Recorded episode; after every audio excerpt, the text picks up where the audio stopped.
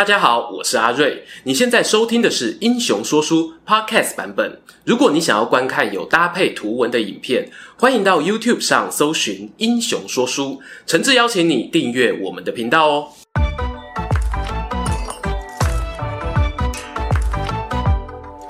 Hello，英雄说书的观众朋友，你们好，我是说书人阿瑞，替大家带来精彩的英雄故事。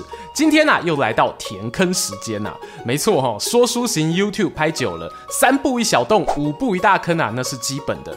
有的人物想讲，一直还没讲；有的人物虽然讲了，但碍于时间关系，把一些有趣的细节忍痛割爱。这支影片呢，就是要来补一个之前没有说完的故事。两年前呢，我们拍了一支三国第一战神吕布的影片啊，他的武勇过人呢，那是没话讲，这边就不赘述。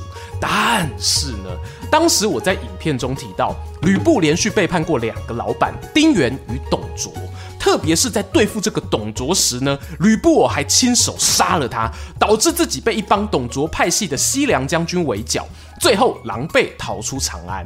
哎，这就怪了。堂堂第一战神、天下无双的吕布，为何面对董卓残兵毫无竞争力，只能够抛盔弃甲而逃，成为流浪势力呢？今天就来说说这段故事。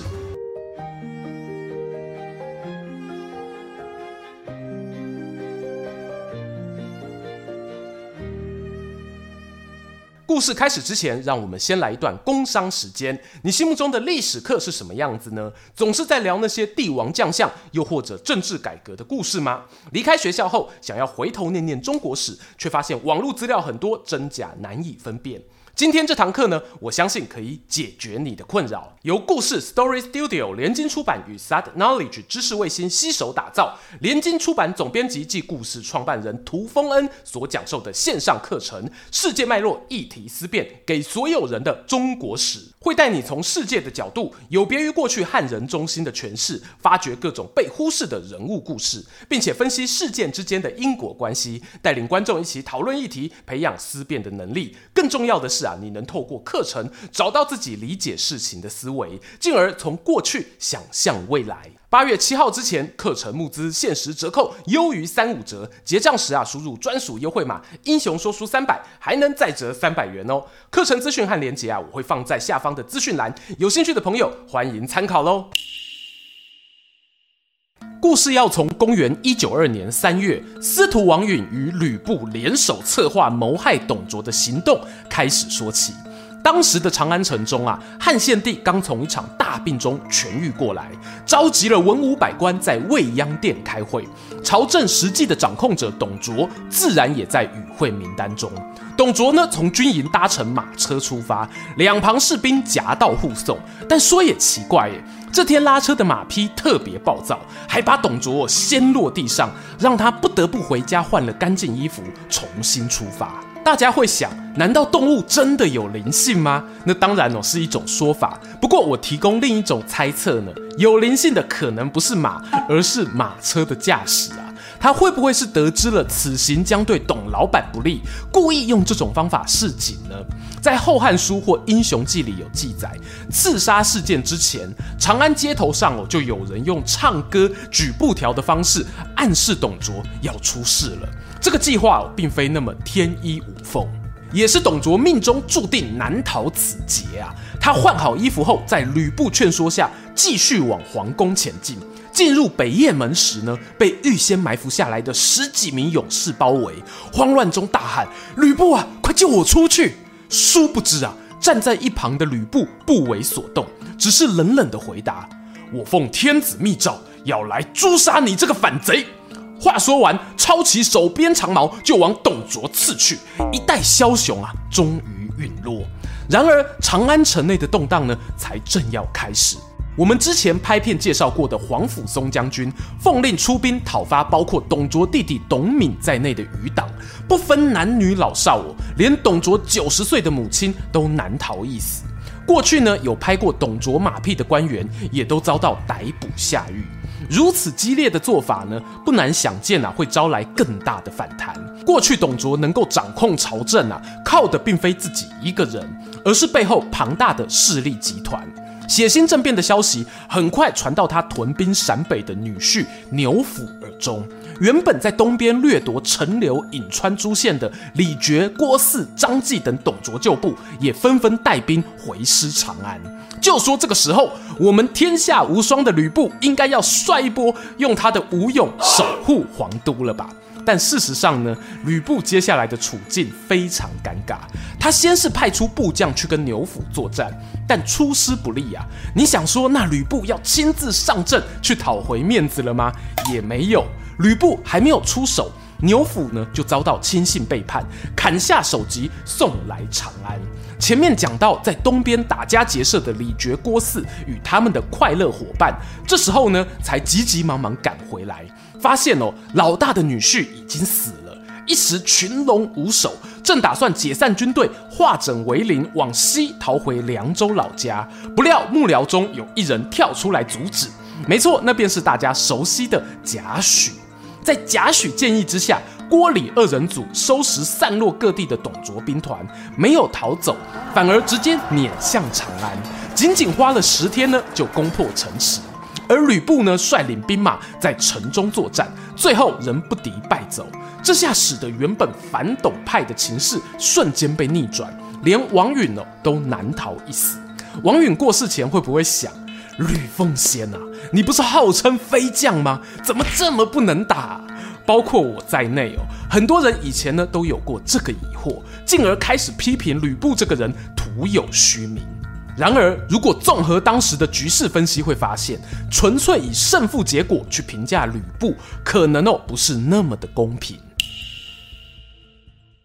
这里就要来说说董卓掌权时的军队组织了。之前讲过，董卓出身陇西临洮，年轻时呢在西凉闯荡，颇有侠义之名啊，也结交了不少羌族部落。一路崛起过程中呢，手下重要部将的骨干就是所谓凉州帮。等到他带兵入京，收服吕布，并吞了原本丁原的部曲，军队中呢就多了滨州人马，再加上一些中央禁军混编。这时候呢，董卓旗下哦开始浮现派系问题。最著名的案例呢，大概就是胡枕事件。以前常说啊，在讨董大联盟时期，猛虎孙坚呢曾带兵在梁县打败过吕布。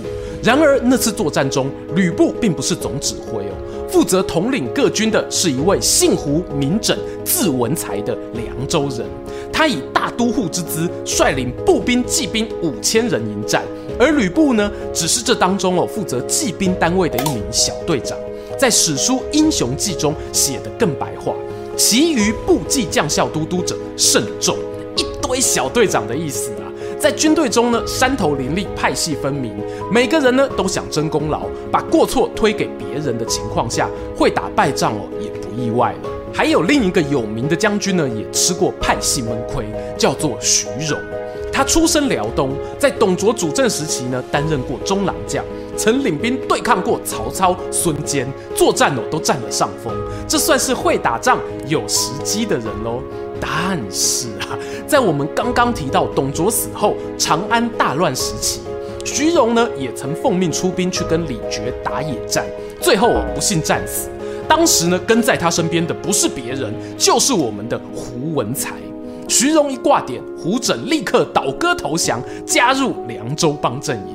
这些各州人马之间的省级情节啊，一开始可能只是台面下的勾心斗角，但董卓一死，就像一条导火线，点燃了原本不能说的秘密。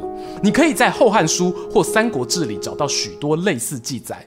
董卓死了，郭李二人组恨死滨州人，甚至有把军营中出身滨州的数百名男男女女都杀光。而长安城内呢，则是有诛灭凉州军阀的舆论沸沸扬扬。想象一下哦，吕布他带领的部队中呢，至少也有三分之一到一半是董卓遗留的凉州人马。碰上李傕、郭汜这些自家兄弟，打起仗来怎么有办法尽心尽力呢？没有背刺你一刀哦，就很不错了。因此，在《英雄记》中呢，有一段故事啊，颇值玩味。他说，吕布驻守长安期间，曾带兵出城跟郭汜较阵，要求他撤下兵马，来一场一对一的男子汉对决。显然，吕布呢也很清楚双方的优劣势所在，而他也确实在单挑中打败了郭汜。只可惜最后郭汜被部下救走，接下来呢，大概也不敢了，再和吕布捉对厮杀了。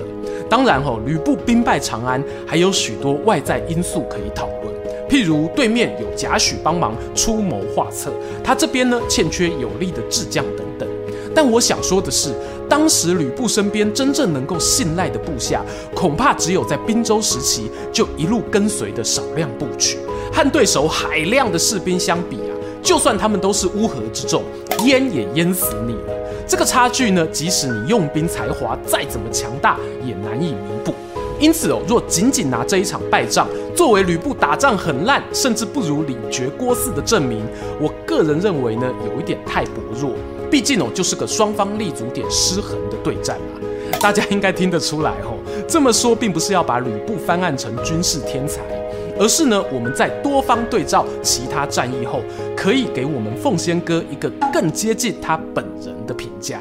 当然啦，我们从历史故事里永远只能追求贴近想象中的真实，而非绝对事实，不是吗？喜欢今天的故事吗？英雄说书需要你的支持，让好故事被更多人听到。动动手指订阅我们频道，打开小铃铛，选择接收全部消息，这对创作者的帮助非常非常大。